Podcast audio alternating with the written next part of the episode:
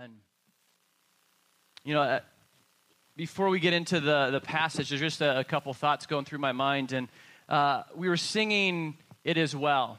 And I thought of, of each of those verses that we sang. And the thought that came to me is like, followers of Jesus, for those in this room who have, have surrendered their life to Jesus, we should be the most peaceful people on the earth have the most peace deep down in our soul because that, that first verse talks about uh, just going through life's troubles, going through the storms of life, and just allowing the, the peace of God, the peace of Christ that surpasses all understanding to flood our souls in the midst of difficulty, knowing that, that, that God is with us in the midst of all the highs and in the lows. And then that second verse, like, my sin, oh, the bliss of this glorious thought, is nailed to the cross, not, not in part, but the whole. Like the, the fact that the cross took all of our sins, that we are free, that we're forgiven, that we're new creations in Christ, that should give us so much peace. That we walk around in life knowing that, that, that we don't have to pay for our sins, that it has already been paid for us. That when Jesus said it is finished, it was truly finished. The striving for acceptance was done. We are accepted because of the blood of Jesus if we put our faith in Jesus. That should fill us with so much peace. And then knowing at the end of our, our lives, when, when, when this life is done, when our time is done, and our faith becomes sight, we see Jesus face to face, that should fill us with so much peace. Because, yeah, there's, there's a process of, of dying, and nobody looks forward to that. But the outcome for a follower of Jesus is face to face with Him. Man, what, what a hope we have.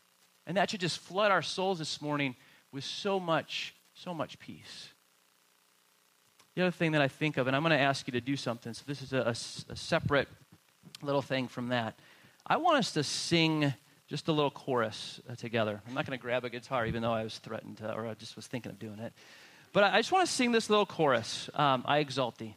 And I want us to sing it uh, together before we get into the message. So let's just sing. I exalt thee. I exalt thee.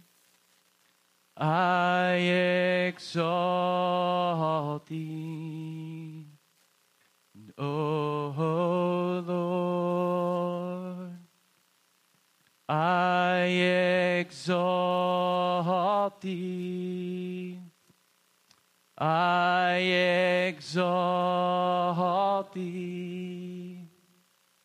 I exalt thee, O Lord. Let's sing We Exalt Thee. We exalt thee.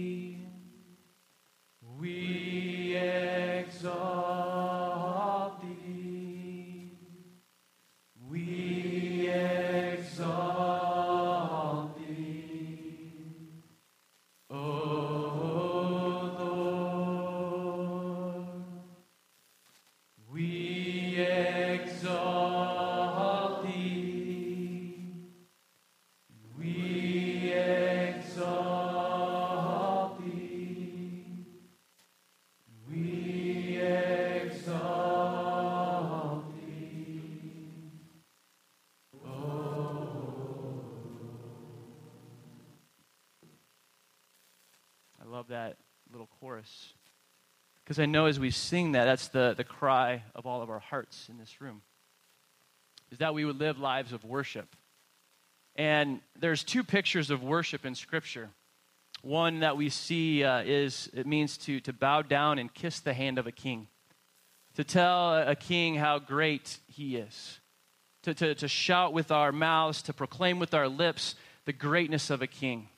And that's what we get to do as we worship, as we sing. And, and I love to worship and sing and tell God how, how great He is and Jesus how wonderful He is. And frankly, that's what we're going to be doing forever and ever and ever because the, all around the throne it says worship never stops. And there's this loud multiple, multitude that never stops singing, Holy, Holy, Holy is the Lord God Almighty. Just over and over and over again. That is a, a powerful picture of worship. And there's so many different ways to worship. All around the world, people are worshiping. You know, you've probably been in, in different churches around the world where um, they're not just standing there, they're dancing around. I remember being in South Africa and, and we started to sing, and, and these women just started, yeah, there you go, Reese, you're shouting like nice. Um, and these, these women just started dancing around, and then they brought me into this big, like, conga line, and I'm like, okay, we're just worshiping. And so there's that picture of worship where we get to declare to God how great He is. But then there's also the Romans 12 picture of worship, where it's like to offer our bodies as a living sacrifice holy and pleasing to the Lord. This is your spiritual act of worship. And that takes worship out of, of singing and brings it into the day to day life. Every moment of our lives are to be lived bringing glory and honor to Jesus. And so, on one hand, it's easy to sing in a, in a place like this, and it's wonderful to sing in a place like this, I exalt thee or we exalt thee. But then it also becomes more difficult because Sunday becomes Monday and Tuesday and Wednesday. And how do we live lives of worship all throughout the week. Because worship is Monday through Saturday, just like it is on Sunday. And so this morning, I want to look at uh, 1 Thessalonians 2, because I think in here we see a picture of Paul living a life of worship all throughout his life. In every moment, in every day, living a life of worship. And actually, I'm not going to start in 1 Thessalonians uh, 2. We're going to look at the story in Acts 17 when Paul came to Thessalonica. And we're going to see how things started, how the kingdom of God started to expand in Thessalonica. And so, if you want to turn to Acts 17, we're going to read the verse, first nine verses. And just going to set some context and, and, and, and see the story and just what happened when Paul came to Thessalonica says this Now, when Paul, when they had passed through some town, and I've been trying to say that, but I just can't say that word, and Apollonia, they came to Thessalonica, where there was a synagogue of the Jews. And Paul went in, and was his custom, and on three Sabbath, Sabbath days he reasoned with them from the scriptures. For three weeks, Paul, as his custom, he would go into some challenging situations, some challenging places, and he would reason with them about Jesus. He would tell them that Jesus was the Christ. It says in verse 3 explaining and proving that it was necessary for the Christ to suffer and to rise from the dead, and saying, This Jesus, whom I proclaim to you, is the Christ. And the result of that was, and some of them were persuaded and joining Paul and Silas, as did a great many of the devout Greeks and not a few of the leading women. And so there are some that, that gave their life to Jesus. They, they saw what, uh, or they heard what Paul was saying, and the Holy Spirit worked in their heart, convinced them in, in their heart that this was true, and they opened up their life to Jesus and became followers of Jesus.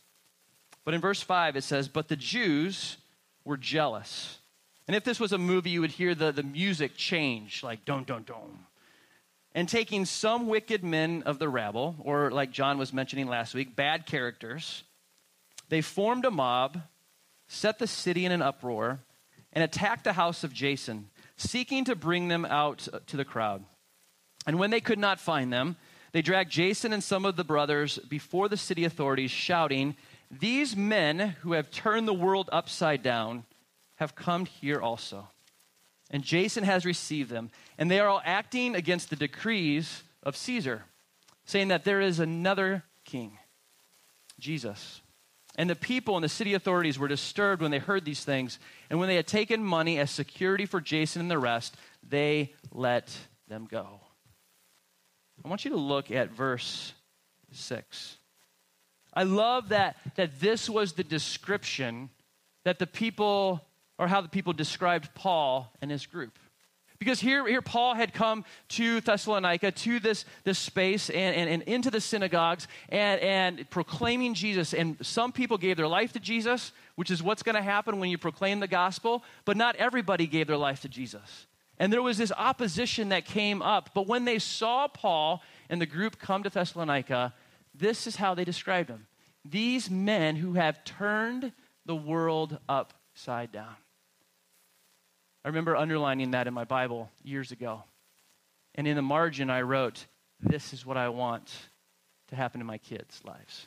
I want them to be known as people who turn the world upside down.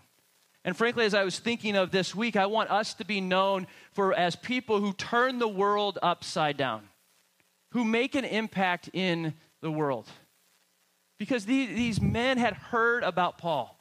They had heard what he had done, and maybe they heard what he had done in Philippi and the conversion of Lydia, or the slave girl who was set free, or the jailer who became a follower of Jesus and his whole family. Or maybe had heard of the signs and wonders that had happened all throughout as Paul went from town to town to town. Or the time when he went into a city and signs and wonders broke out and people were healed and they started to worship Paul. And they're like, no, he's like, no, don't worship me. Worship the God who created this miracle, who caused this miracle to happen. Paul had this reputation. The world was being turned upside down. And I pray that this would be what we're known for as well. That we are a people who turn the world upside down, not for our glory, but for the glory of Jesus. But the question that I had this week is, is how do we become people who turn the world upside down? How did this happen? And this is where I want you to turn to 1 Thessalonians 2. Because 1 Thessalonians was written just a couple weeks after Paul was in Thessalonica.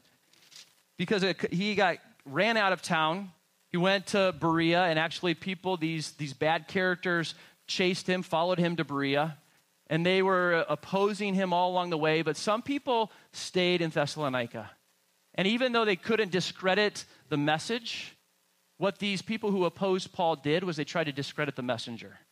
And they labeled attacks on Paul. And they just said he, was, uh, he wasn't uh, pure in his heart. They challenged his, his uh, character. They challenged his heart and, and, who he is. They challenged his authenticity. They're, they're saying he's not in it for the right reasons. And so they're coming after his character. And so Paul is defending himself. And as he defends himself, as he's pushed against the wall, backed into a corner, he comes out and he reveals really the motivation, the why behind uh, the, the, way, the, the why behind uh, he did everything, why he did everything. And this is what he said, 1 Thessalonians 2. He said, This is my heart. This is like why I'm doing everything that I'm doing. 1 Thessalonians 2, Paul writes just a couple weeks after, he says this For you yourselves know, brothers and sisters, that our coming to you was not in vain. But though we had already suffered and been shamefully treated at Philippi, which is like the understatement of the year, like shamefully treated, he got thrown in, the, in, in, in prison, he got his back ripped open by, uh, by whips. I mean, he was horribly treated in Philippi. He says, As you know, we had boldness in our God to declare to you the gospel of God in the midst, midst of much conflict. For our appeal does not spring from error or impurity or any attempt to deceive. But just as we have been approved by God to be entrusted with the gospel, so we speak not to please man, but to please God who tests our hearts. For we never came with words of flattery, as you know, nor with pretext for greed. God is witness. Nor did we seek glory from people, whether from you or from others though we could have made demands as apostles of Christ. But we were gentle among you, like a nursing mother taking care of her own children. So, we, so being affectionately desirous of you, we were ready to share with you not only the gospel of God, but also our own selves, because you had become very dear to us. For you remember, brothers and sisters, our labor and our toil. We worked night and day that we might not be a burden to any of you while we proclaim to you the gospel of God, you are witnesses, and God also, how holy and righteous and blameless was our conduct toward you believers. For you know how, like a father with his children, we exhorted each one of you and encouraged you and charged you to walk in a manner worthy of God who calls you into his own kingdom and glory. And so Paul shares. He says, Here's my motivation. Here's, here's what is, is compelling me to do what I'm doing. And I love that he started this in verse 2. He said, you know, if you want to turn the world upside down, if you want to be a person who's known by this, he says, we had boldness in our God. All throughout the New Testament, you see that people prayed for boldness. They asked God for boldness. They got, God, fill us with boldness. Paul was probably, even by nature, a very bold individual. But Paul says his boldness wasn't in his own ability. His boldness wasn't just a character trait. He said in verse 2, he said, We had boldness in our God to declare the gospel. If we're going to turn the world upside down, if we're going to be known for people like that, we have to be bold, not in our own ability, but be bold in God, bold in the gospel, bold in, in the power of God and who He is. Paul had that type of boldness. Boldness in God because he had encountered Jesus. He had been transformed by Jesus, and he had seen Jesus change and transform others. His boldness was in his Savior, was in the gospel. And so that compelled Paul to be extremely bold, to do things that we would look at and say, wow, I can't believe that he's doing that. We have to have this boldness in God. And I was reminded of the story of, of David and Goliath. And turn, or it's going to be up on the screen to 1 Samuel 17. Because I love how this is played out in David's life. David, who was a shepherd and used to just caring for his flock. One day he goes to the battleground, and there he sees his brothers, and he's, he's just bringing them bread, bringing them food. And he sees his brothers, and, and he's talking to them. And then Goliath, this big giant, comes out, and he defiles the, the armies of the Lord, the army of Israel. And David's like, why isn't anybody standing up against this Goliath, this giant? And they're like, do you see him? Do you see how big he is? And he's like, God's going to provide. God's going to fight for me. And then David goes and he, he asks for permission to go and fight Goliath. And as he's face to face with Goliath, you can see this boldness rising up in David. And look at this, verse 45 of 1 Samuel 15. David said to the Philistine, David said to Goliath, You come to me with a sword and with a spear and with a javelin, but I come to you in the name of the Lord of hosts, the God of the armies of Israel, whom you have defied. This day the Lord will deliver you into my hand, and I will strike you down and cut off your head.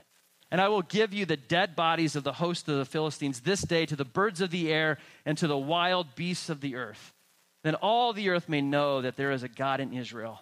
And all this assembly may know that the Lord saves, not with the sword and the spear, for the battle is the Lord's, and he will give you into our hand when the Philistine rose and came and drew near to meet David, what did David do? He ran out quickly toward the battle line to meet the Philistine.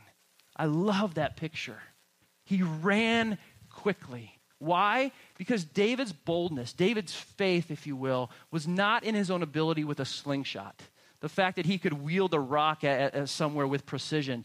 His boldness was in the God of the universe and the power of God to conquer the giant. So this story is not about conquering our own giants. The story is the power, it's a story about a power of God to deliver a whole nation from the giants.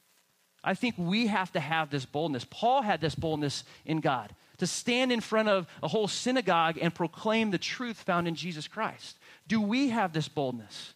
Do we have this boldness in this gospel and, frankly, this faith in the gospel that the gospel is still powerful enough to transform a life? Do we have that faith that leads us to proclaim it wherever we go?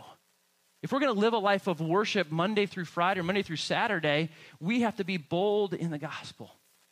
And I wish you guys would have known me when I was in sixth grade. You think, like, okay, you're up there speaking, you're used to speaking. In sixth grade, in Mr. Van Solkema's class, I stood up to give a speech and I fainted because I was so nervous to talk in front of people. In 11th grade, I was the president of my 4 H club, raising sheep, and, and, and I, I stood up in front of a meeting of 10 people. I won't say it, Darla. In front of 10 people, and I was so nervous to talk. Sweat was coming down my face.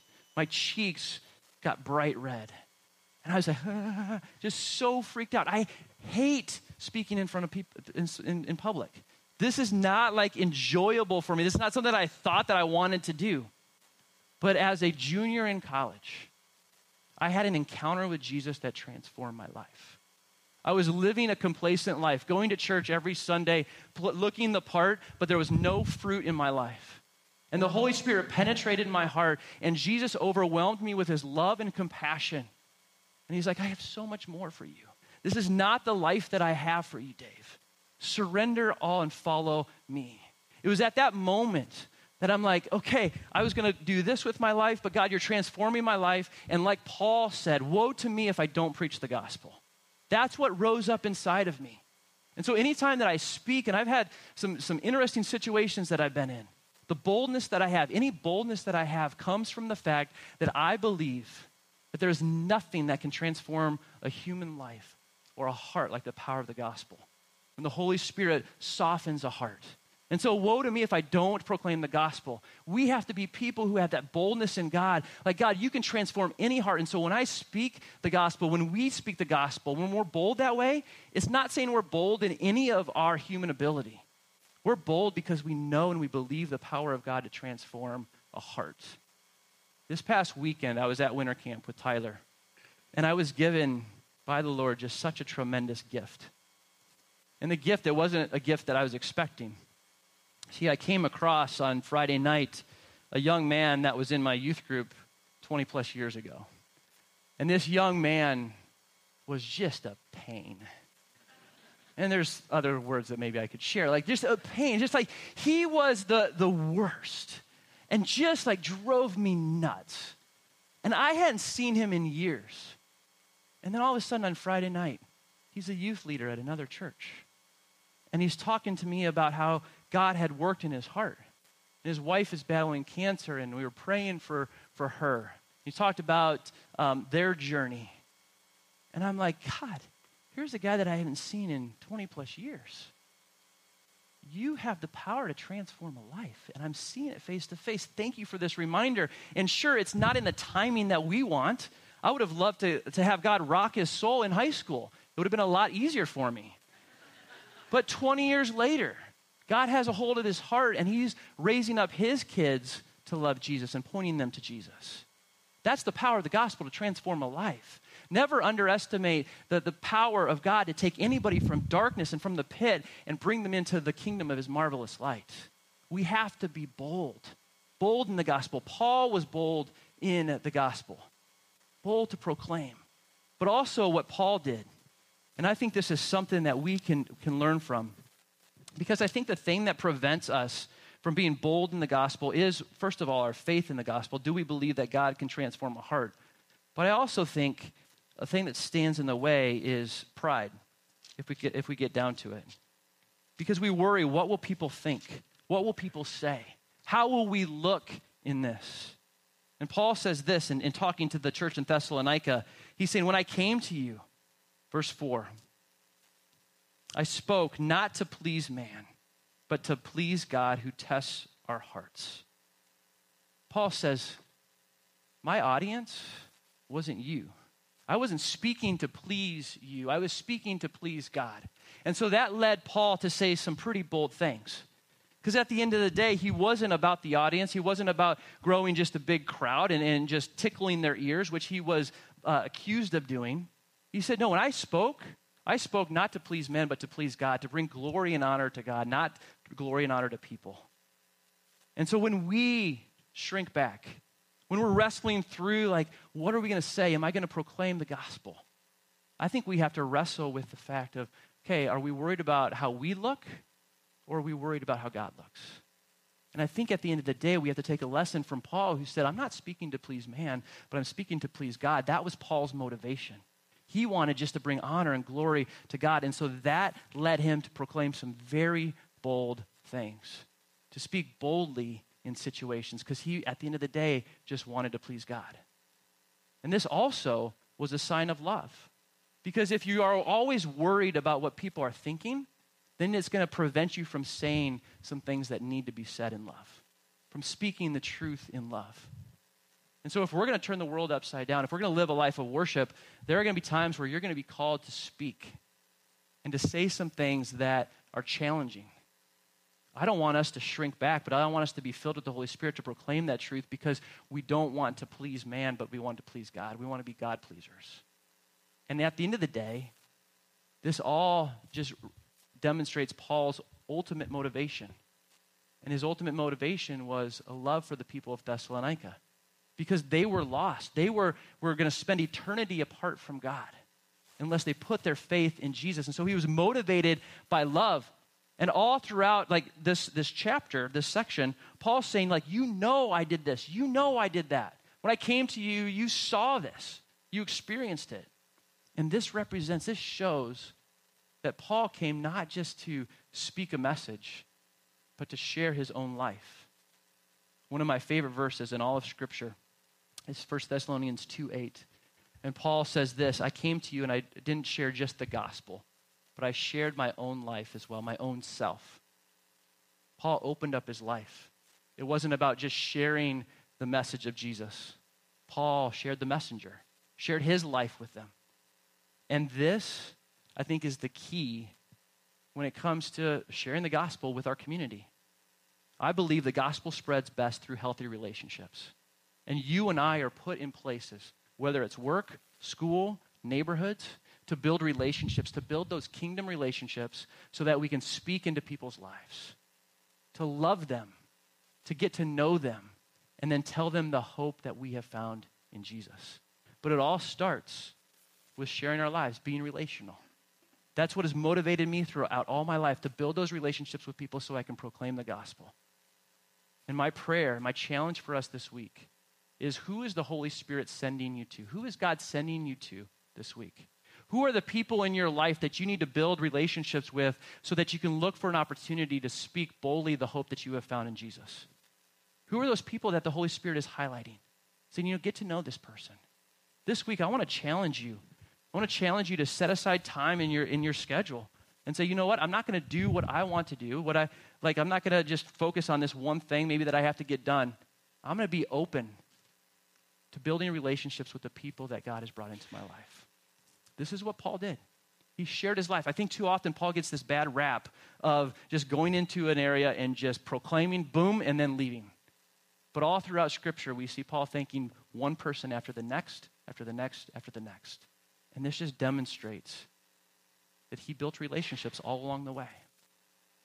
And so we get the opportunity to do that where we live, to build those kingdom relationships so that we can speak boldly of the hope that we have found in Jesus. That's how you turn the world upside down. That's how you become known as a person who turns the world upside down, to be bold in the gospel, to speak not to please men, but to please God and to build those relationships. This past Thursday, I had the honor and the privilege of leading a memorial service for my friend Ron Essenberg. And there's a picture up on the screen of Ron.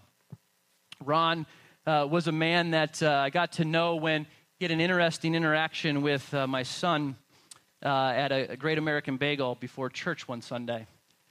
Zane went up to him and uh, said, uh, was it you're fat or you're big? He said, You're fat. And Zane was five, and Ron, big guy with a huge heart, said something like, I know, you know, and it started to interact with, with Zane. And that became just a little friendship where we interacted, and, and it was just beautiful. And, and Ron, you never would have, have known, but he was a man who turned the world upside down. This past Thursday, I was doing his service, and Ron spent 13 years in AA, in a life of recovery, relapsed, and then spent another 16 years in recovery, or in, in AA. And in AA, there is uh, something called the, the Big Book. And in the Big Book that they go through, there was one line that Ron underlined in the book. And I was drawn to this, and, and it says this it says, We have recovered and have been given the power to help others. That's what the big book says.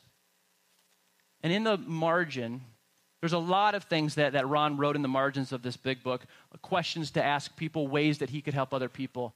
But this is what he wrote next to this uh, little statement on page 134 in the book. He wrote this He goes, What greater promise we could have hoped for? We have been given the power to help others. And that's exactly what Ron did.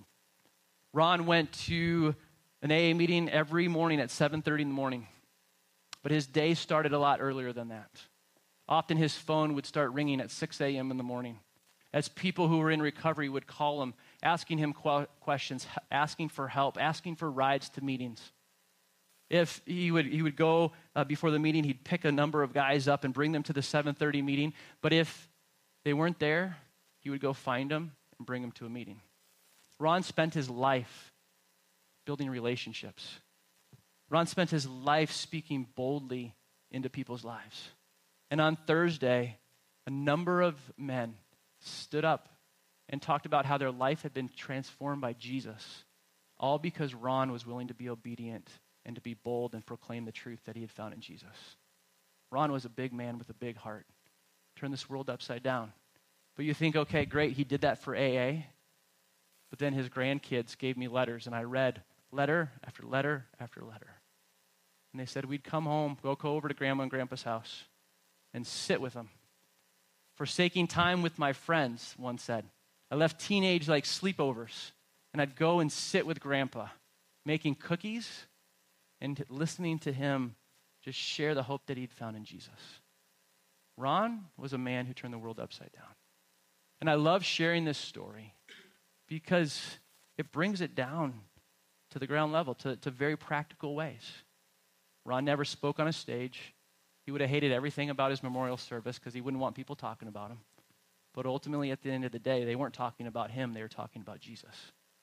And I pray at the end of our lives, that's what people say about us, that they would not talk about us. They would talk about the hope that they had found in Jesus through all of our lives. And I pray that we would be known as people who turn the world upside down. And so I'm praying that the Holy Spirit would lead us in that this week. And so let's let's pray. Oh, Jesus, that's what we want to be. We want to be people that turn the world upside down for you. Oh, we want to be people that that, that live our lives not going uh, along the along with the crowd.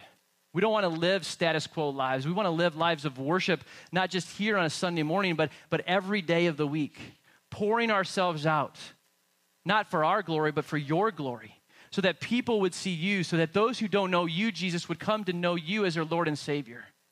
And the crazy thing, Father, is that you work through your body, you work through your kids.